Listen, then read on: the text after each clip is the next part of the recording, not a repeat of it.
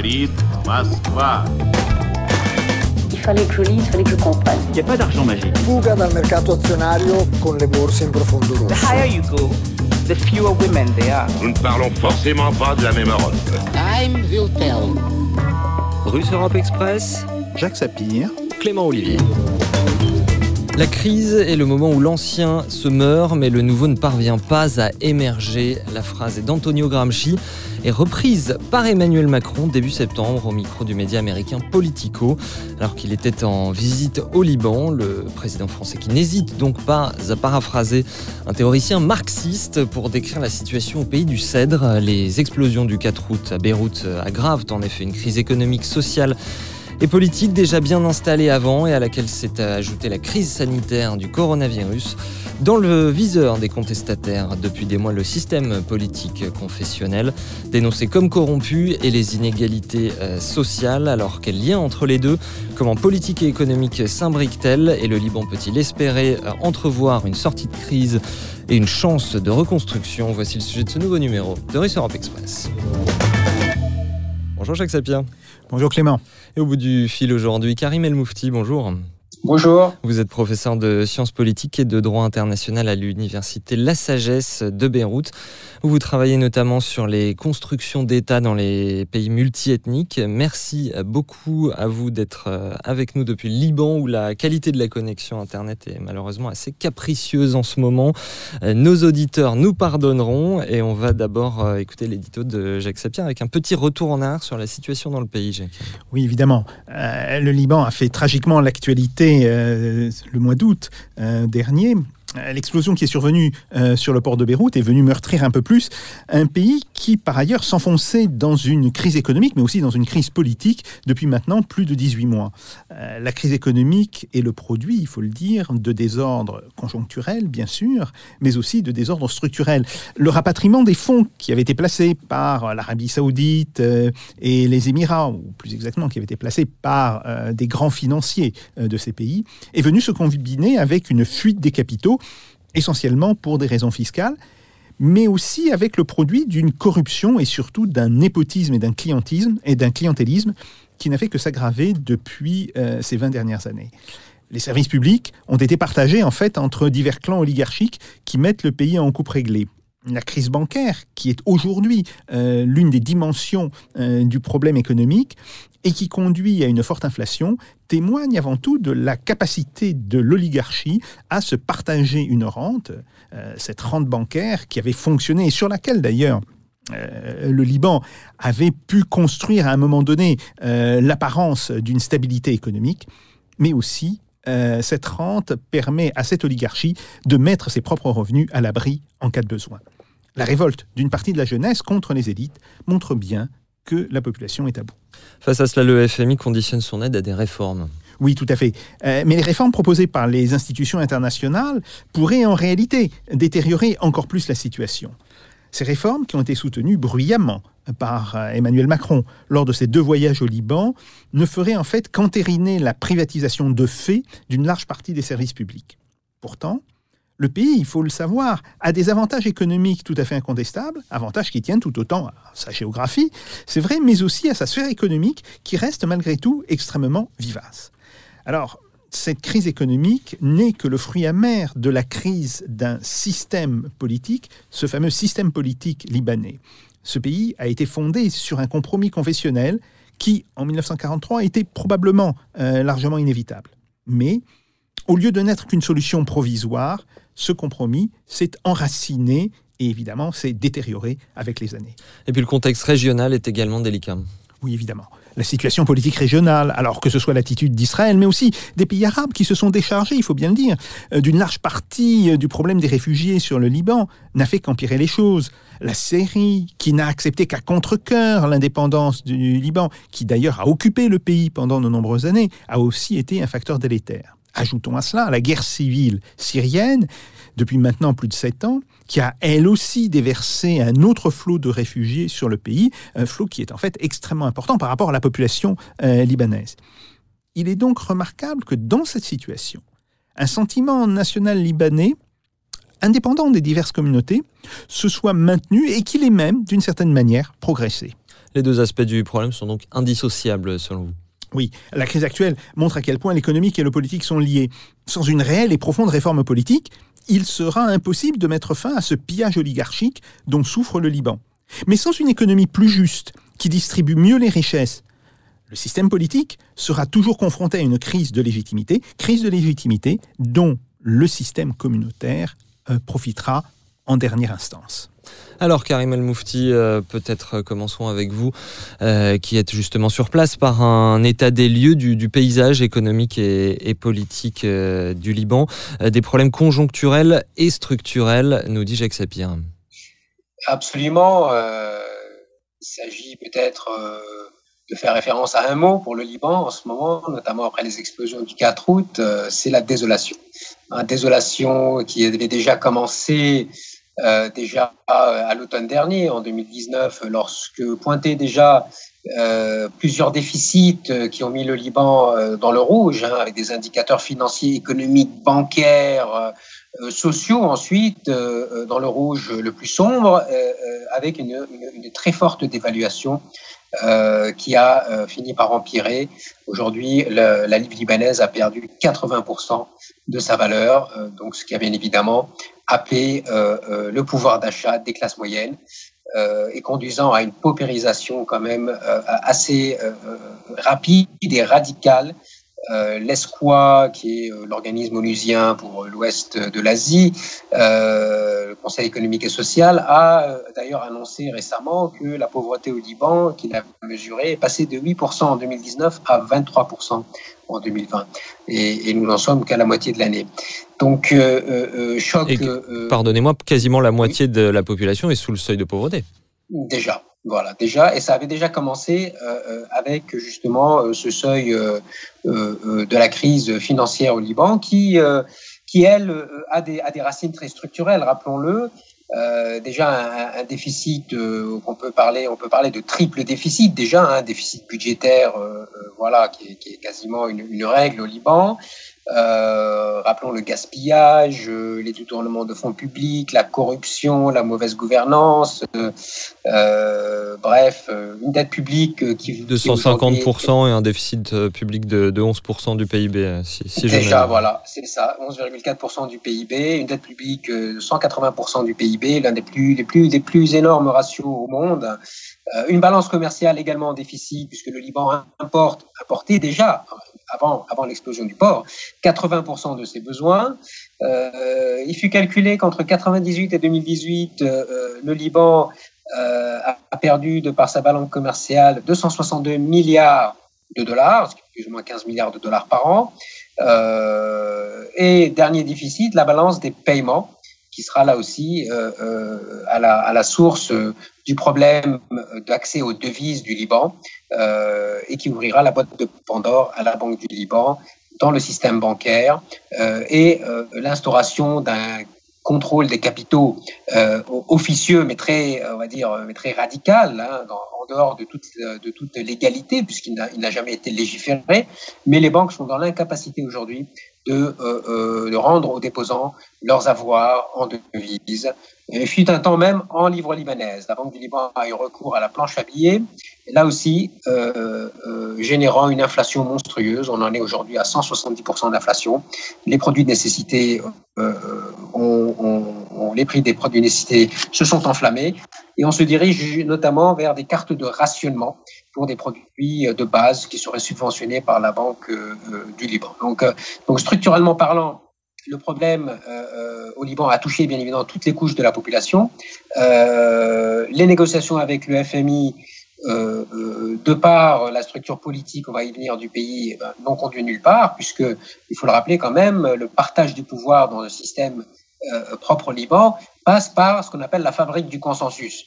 Euh, or, euh, euh, depuis 2005 et la libération du Liban du joug syrien, les acteurs politiques et politico-communautaires se sont multipliés, voire démultipliés sur la scène politique. Hein. je, voulais justement, je voulais vous poser une question là-dessus parce qu'on a toujours cette chose qu'on sait qu'il y a un président chrétien maronite, un premier ministre musulman sunnite et un président de l'Assemblée qui est forcément lui chiite. Mais qu'est-ce que ça veut dire ce confessionnalisme à, part cette répartition à la tête de l'État. Qu'est-ce que ça veut dire plus précisément dans la répartition des pouvoirs du pays?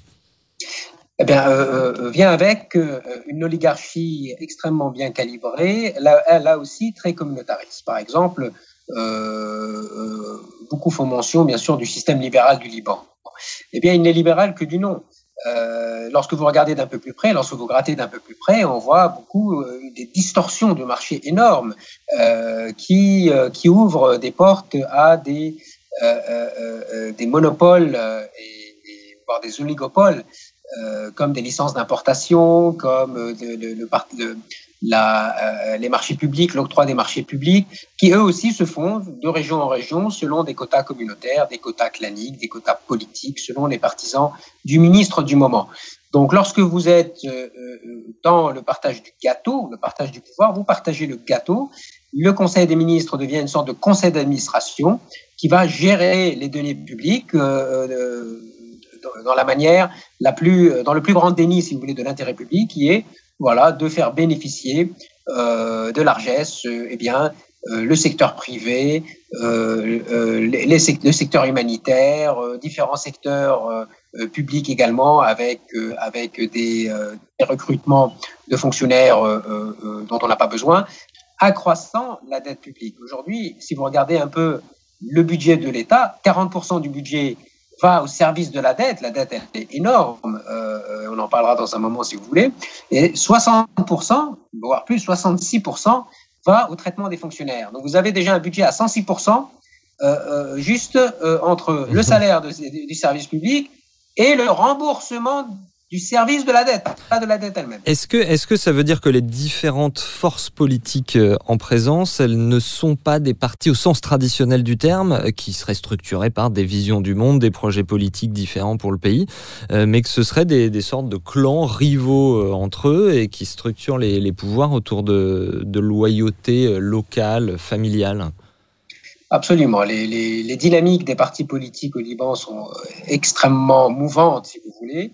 Euh, on peut y dénicher, bien évidemment, y déceler euh, une once d'idéologie. Hein. Vous allez avoir des partis, bien évidemment, qui sont en faveur de ce qu'on appelle l'axe de la résistance, hein, donc euh, qui vont favoriser la résistance armée contre Israël, la libération des territoires palestiniens, le soutien au régime de Bachar al-Assad. Donc ça, vous allez vous allez trouver une sorte de polarisation régionale et locale euh, euh, euh, de, par ces partis, mais rien n'empêche des relations, des accords, des compromis, quelquefois contre nature, qui vont aller complètement, voilà, ignorer, trans, voilà, transvaser les, les, les, les conflits idéologiques pour, au contraire, s'accorder à vampiriser l'État.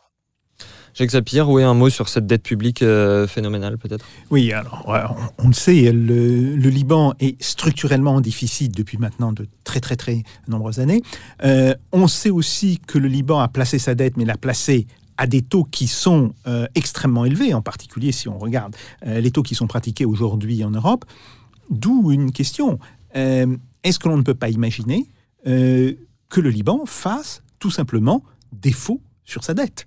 Après tout, euh, il y a toute une série de pays, euh, y compris d'ailleurs euh, des pays qui sont extrêmement bien cotés aujourd'hui par la finance, par exemple l'Allemagne, qui ont déjà fait défaut sur leur dette. Et on voit bien qu'aujourd'hui, le, le, service de la dette est un problème absolument insurmontable pour le Liban. 40% du budget de l'État, c'est tout simplement insupportable, mais au, premier sens du terme. Et donc, il faut se poser la question. Euh, on va arriver certainement à une restructuration de la dette, mais est-ce que euh, ce n'est pas par un défaut sur la dette que le Liban pourrait provoquer d'une certaine manière euh, cette restructuration et la provoquer en meilleure position? Alors après, ça pose évidemment la question, qui détient la dette libanaise et qui seront donc les personnes lésées. Mais euh, fondamentalement, le défaut sur la dette apparaît comme une solution évidente aujourd'hui.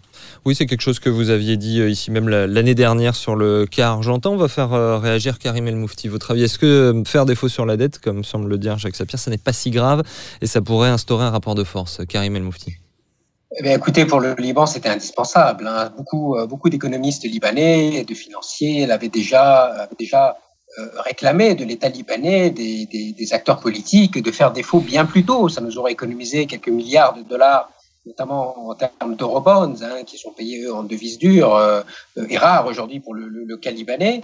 Donc le Liban a fait défaut en mars 2020, euh, autant dire très tardivement. Le Liban aurait pu déjà dès 2016 essayer de restructurer sa dette, qui, rappelons-le, est, à deux tiers interne.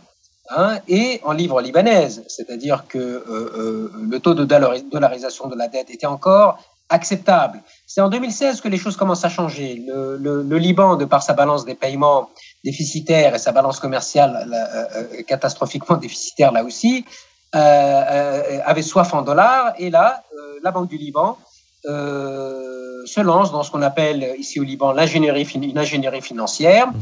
en substituant voilà les, les, dettes en livres libanaises par des dettes en dollars en attirant vers elles les dollars des banques, donc des, déposants. Euh, ce qui expliquera voilà, que plusieurs années plus tard, et à partir de 2019, eh bien, les banques auront du mal euh, euh, à faire amener euh, du, dollar frais euh, au pays. Euh, il faut aussi revenir un peu aux facteurs conjoncturels, ça veut dire la guerre en Syrie, la baisse des investissements directs au Liban, la baisse, si vous voulez, de, de, de, la lanterne libanaise en termes de de commerce hein, et d'investissement. Euh, euh, il faut dire aussi qu'elle est euh, que la scène libanaise est boudée hein, par, le, par les pays du Golfe à cause de la euh, présence, euh, on va dire, étouffante du Hezbollah dans le cadre libanais, euh, ce qui fait que les rentrées d'argent se sont asséchées. Il ne restait plus pour le Liban que euh, les remises des expatriés, qui elles aussi étaient d'ailleurs euh, un peu commencé déjà à pointer du nez euh, du fait du manque de confiance dans le système bancaire. Hein. Donc tous les indicateurs basculaient dans le rouge, avec là aussi des facteurs conjoncturels extrêmement difficiles. Rappelons la crise des réfugiés quand même, qui a, qui a un coût quand même, direct et indirect sur les infrastructures, qui a aidé à faire une grande rentrée d'argent en devise, mais ce n'était pas suffisant, tellement euh, euh, les dettes libanaises et les déficits libanais sont énormes. Et là encore, euh, un manque de courage politique, rappelons-le quand même, puisque tout a été fait pour, et c'est là que l'oligarchie financière entre en compte, hein, avec, et, intersecte, si vous voulez, ce conflit d'intérêts avec la gouvernance politique, c'est on ne va pas, on ne va pas leur faire de vagues.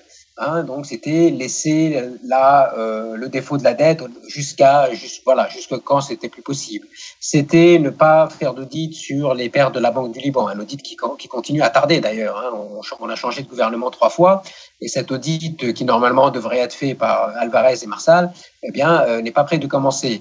Euh, on a là aussi euh, euh, laissé traîner euh, une réforme essentielle qui est la restructuration du système bancaire, aujourd'hui euh, officieusement en faillite, euh, du moins sur le terrain en faillite.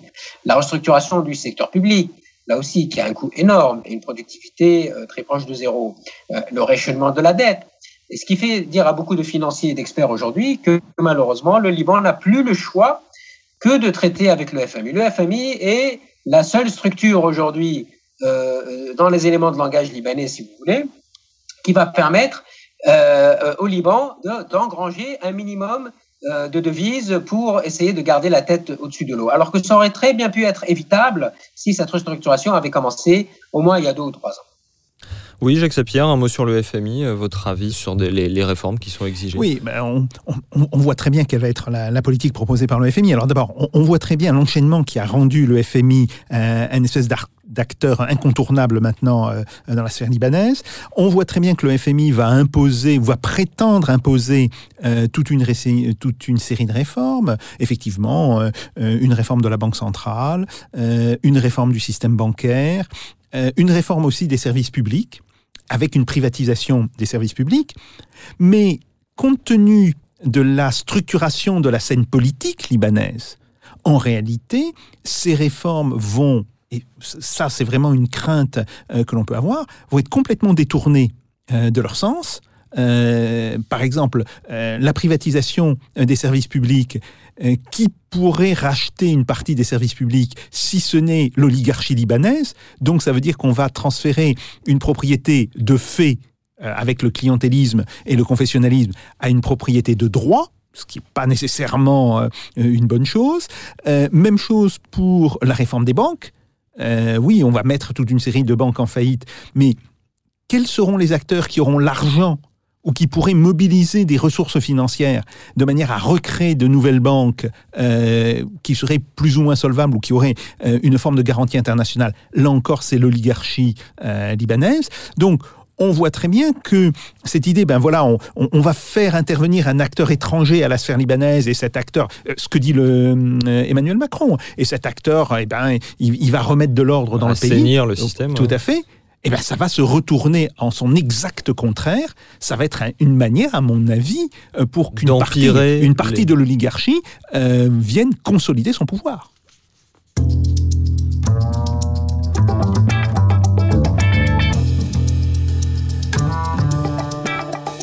Russe Europe Express, Jacques Sapir. Clément Olivier.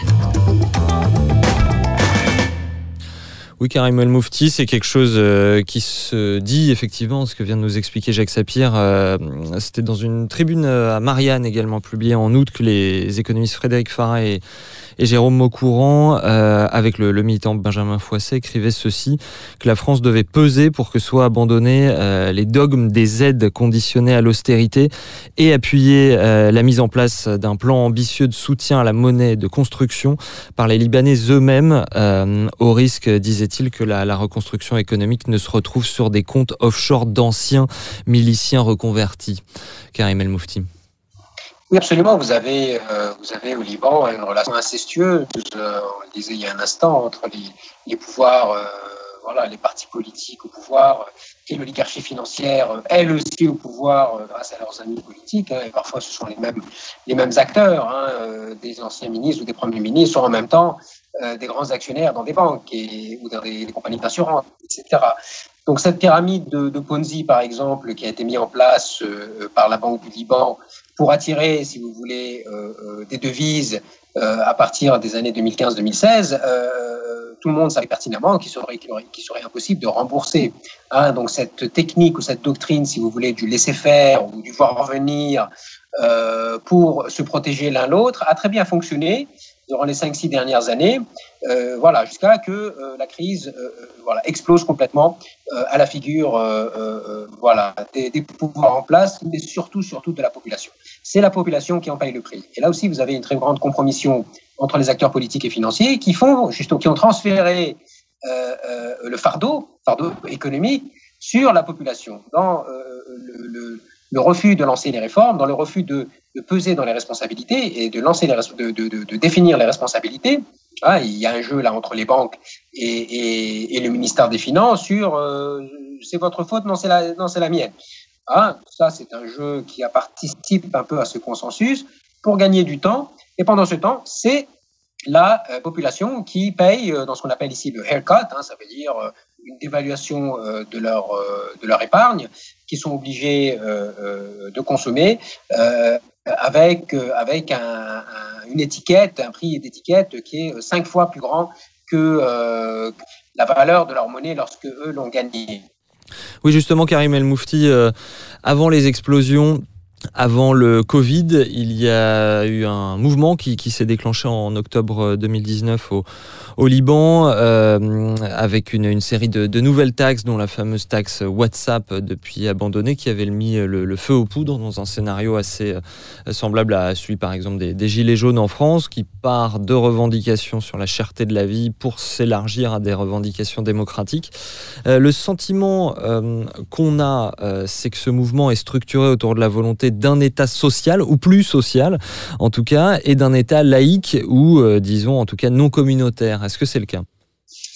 Oui, cette, euh, cette mouvance, on va dire, de fond, hein, euh, vague citoyenne à bout, mais encore faut-il rappeler le contexte et, le profond historique. hein. C'est-à-dire déjà dans les années 2015, hein, lorsque, lorsque la gestion des déchets de la part des gouvernements libanais a été, a été un fiasco total. Encore rappelons-nous les, les images dévastatrices de tonnes de déchets dans la rue, euh, parce qu'il n'y avait pas de solution. Et bien là, les mouvements de contestation s'étaient déjà à s'organiser, ce qui manquait un peu au chapitre euh, de la société civile libanaise.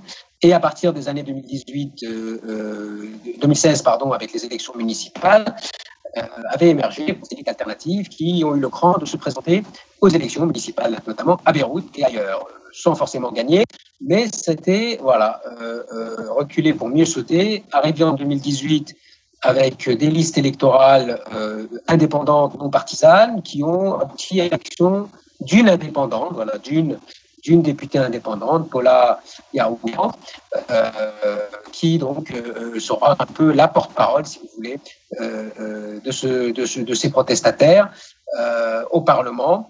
Et d'autres émergeront aussi euh, de par la société civile, de par des groupes de pression, de par des ONG déjà établies ou des nouveaux groupes, voilà, complètement euh, euh, sortis de nulle part. hein. On parle entre 200 et 300 groupes locaux qui, par des, des, des jeunes, euh, voilà, qui- pas forcément euh, euh, euh, très, euh, très, très versés dans la politique ou le politique, qui se sont rencontrés dans la rue et qui sont d'accord sur le fait que euh, les gens au pouvoir doivent partir euh, et doivent laisser place à du sang neuf.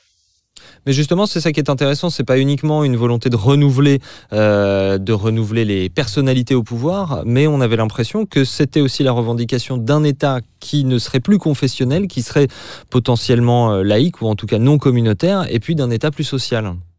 Oui, l'un des, traits communs, si vous voulez, de tous ces groupes, c'est effectivement ce qu'on appelle l'État civil, hein, euh, qui est un peu l'équivalent d'une laïcité un peu à la libanaise, euh, et, euh, et qui a réussi à coopter, si vous voulez, le régime en place. hein, ce régime, justement, qui a, des, qui a des, mécanismes de défense extrêmement puissants et qui a littéralement, on va dire, euh, laissé passer la vague révolutionnaire et contestatrice euh, sans pratiquement rien perdre, si ce n'est quelques gouvernements euh, démissionnaires euh, qui n'a pas forcément, qui lui a pas forcément faire, fait, fait perdre de sa superbe. Donc, ce régime en place est extrêmement puissant, soutenu par des euh, sponsors internationaux, et c'est là que, que, que vient un peu dans le dans, dans, dans l'esprit de nombreux Libanais un peu euh, proches des, des milieux de contestation.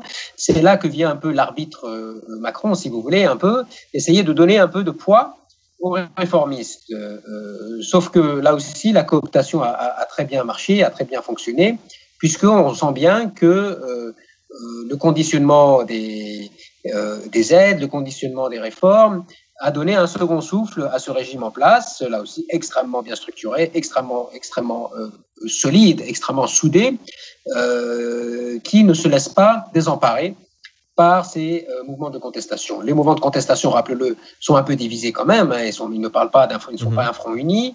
Ils n'ont pas, euh, on va dire, la, la, la, le capital politique nécessaire euh, pour remettre en question le régime en place. Euh, à part l'état civil, on ne, voit, on, ne, on ne voit pas vraiment très bien le, quel type de système politique il serait d'accord, sur, quel système politique il serait d'accord.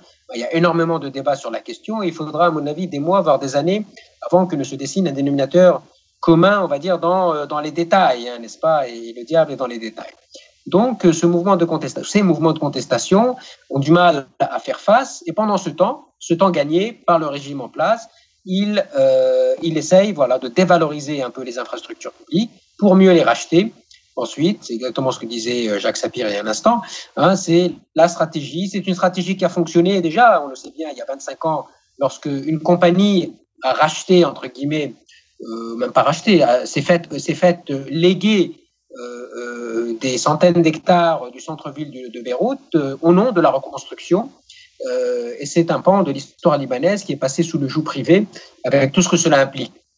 Euh, ajoutons à cela la spéculation immobilière qui là aussi a racheté les maisons, euh, les maisons ottomanes, les grandes demeures historiques qui, voilà, par la corruption ambiante, ont été déclassées par le ministère de la Culture contre des pièces sonnantes et très pouvoir les démolir et lancer des projets immobiliers mmh. faramineux qui ont d'ailleurs alimenté, alimenté justement cette spirale de la dette au Liban. Mais ces, ces, protestations qui ont longtemps été euh, festives et, et pacifiques, euh, on a l'impression qu'elles sont euh, beaucoup plus radicales depuis, depuis les explosions, qu'il y a un, un ras-le-bol absolu, euh, et notamment des, des, manifestants qui reprochent à Emmanuel Macron de coopérer avec les élites en place. Absolument, c'est ce que je disais il y a un instant, c'est-à-dire qu'Emmanuel Macron, dans, dans, cette deuxième visite en tout cas, a montré qu'il donnait encore une, dernière chance encore faut-il déterminer qu'est-ce que ça veut dire une dernière chance. Euh, les Américains ont été un peu plus directs. Euh, une dernière chance à ce régime en place et euh, qui a voilà effectivement paru comme étant une forme de coopération, de soutien, de relégitimation des pouvoirs en place. Euh, deux facteurs sont expliqués sur cette radicalisation, si vous voulez. Hein. Le premier, c'est euh, voilà, c'est la frustration vis-à-vis de pouvoirs publics qui ignorent complètement les revendications, au moins économiques, sociales, financières. Euh, euh, les gens ont été extrêmement frustrés, extrêmement fatigués euh, par l'agissement des banques qui refusaient de, de, leur rendre euh, leur argent, tout simplement. Hein. Donc les gens, les gens avaient du mal à survivre. Et de l'autre, c'est euh, l'absence de représentativité politique des milieux de contestation. Ça veut dire lorsque vous n'avez pas un canal de représentativité politique qui va canaliser vos revendications hein, avec une certaine euh, euh, voilà une certaine forme d'organisation, eh bien vous allez prendre des choses en main et vous allez exprimer cette colère dans la rue un peu n'importe comment. Et c'est exactement ce qui se passe euh, dans les récents dans les récentes manifestations. Euh, et d'ailleurs, on, on, a vu les banques et les grands hôtels de, des espaces de mobilisation carrément s'emmurer derrière euh, des grilles de fer. Oui, justement, c'est une question qui se pose euh, juste avant de, faire réagir Jacques Sapir. Encore un, petit détail là-dessus. Euh, c'est la, question de savoir si on va pouvoir trouver des élites alternatives, entre guillemets, pour le pays. Euh, c'est-à-dire, est-ce qu'on a des gens qui sont à la fois compétents, ça, évidemment, il y en a au Liban, mais qui sont également prêts à se frotter à l'exercice du pouvoir et qui ne sont pas vus comme mouillés dans la corruption Karim El Moufti? Alors oui, elles existent, ces élites politiques, malgré la, série d'assassinats politiques des années 2005. Hein, Rappelons-le, euh, depuis, la, depuis l'assassinat de Rafik Hariri en février 2005, vous avez eu une série, euh, on va dire, de nettoyage. Hein, on on peut pas utiliser d'autres mots, malheureusement, euh, des, des personnalités qui avaient les épaules et la carrure pour mener de grandes carrières politiques et un peu, voilà, redonner un nouveau souffle redonner du souffle à, à, aux réformes, euh, éventuellement mener le pays vers une troisième république. Et eh bien, ces, ces, personnes ont été euh, assassinées. Hein, euh, on doit un hommage à Jebran Toueni, à Samir Kassir, à Georges Hawi, etc., qui voilà ont été ont été complètement éliminés de la scène politique. Aujourd'hui, il faut laisser le temps pour que de nouvelles élites paraissent et que, et c'est là le plus difficile, qui est bien évidemment une euh, connexion entre l'opinion publique, ou si vous voulez, les électeurs libanais, et ces nouvelles élites. Il faut qu'elles prennent le temps de se faire connaître, il faut qu'elles prennent le temps de prouver leur légitimité, leur, leur, représentativité de cette opinion publique alternative qui, elle, a perdu confiance dans les spires du régime, et éventuellement mener combat pour de nouvelles têtes, de nouvelles personnalités, pour arriver au pouvoir et éventuellement mener la barque, euh, enfin du moins euh, sauver la barque hein, qui prend de l'eau de toutes parts. Oui, Jacques Sapir, qu'est-ce que tout ceci vous, vous inspire? De nouveau, vos, vos collègues euh, Frédéric Farah et Jérôme Aucourant euh, parlaient de, du Liban comme un pays tampon qui n'a pas réussi à devenir un État-nation.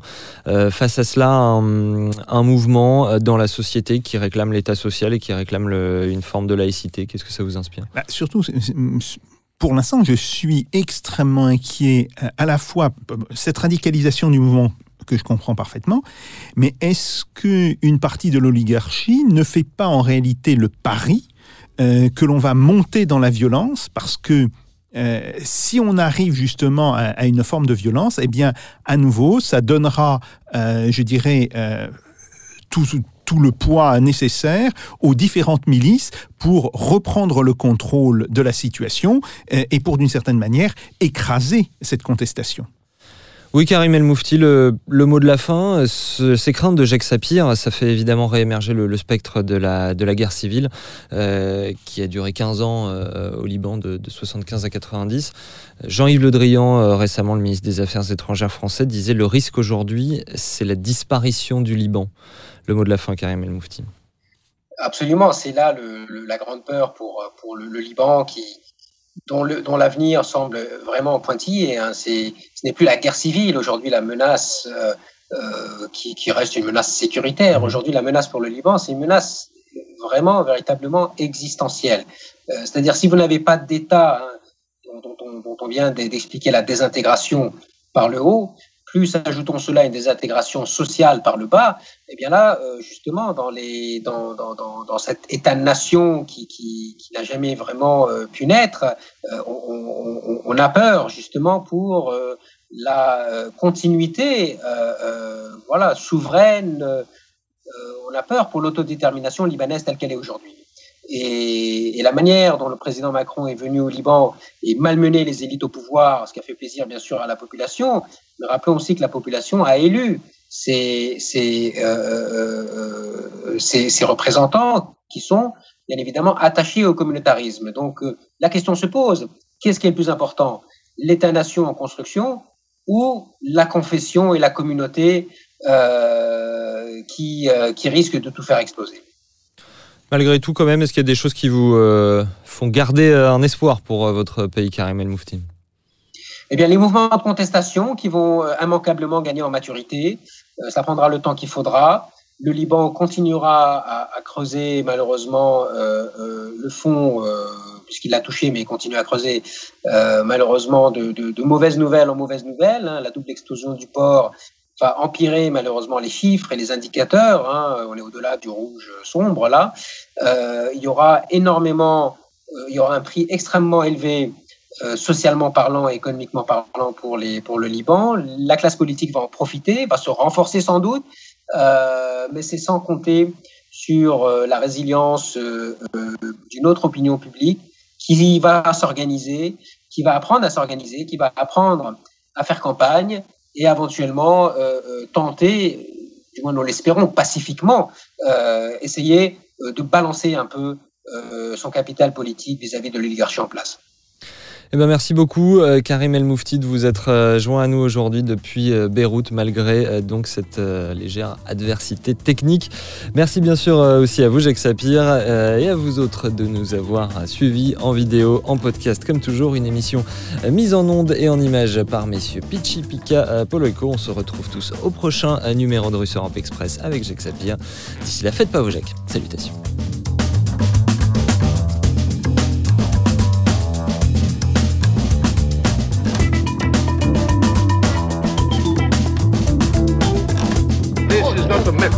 This is provocation. Let them do. No, no, no.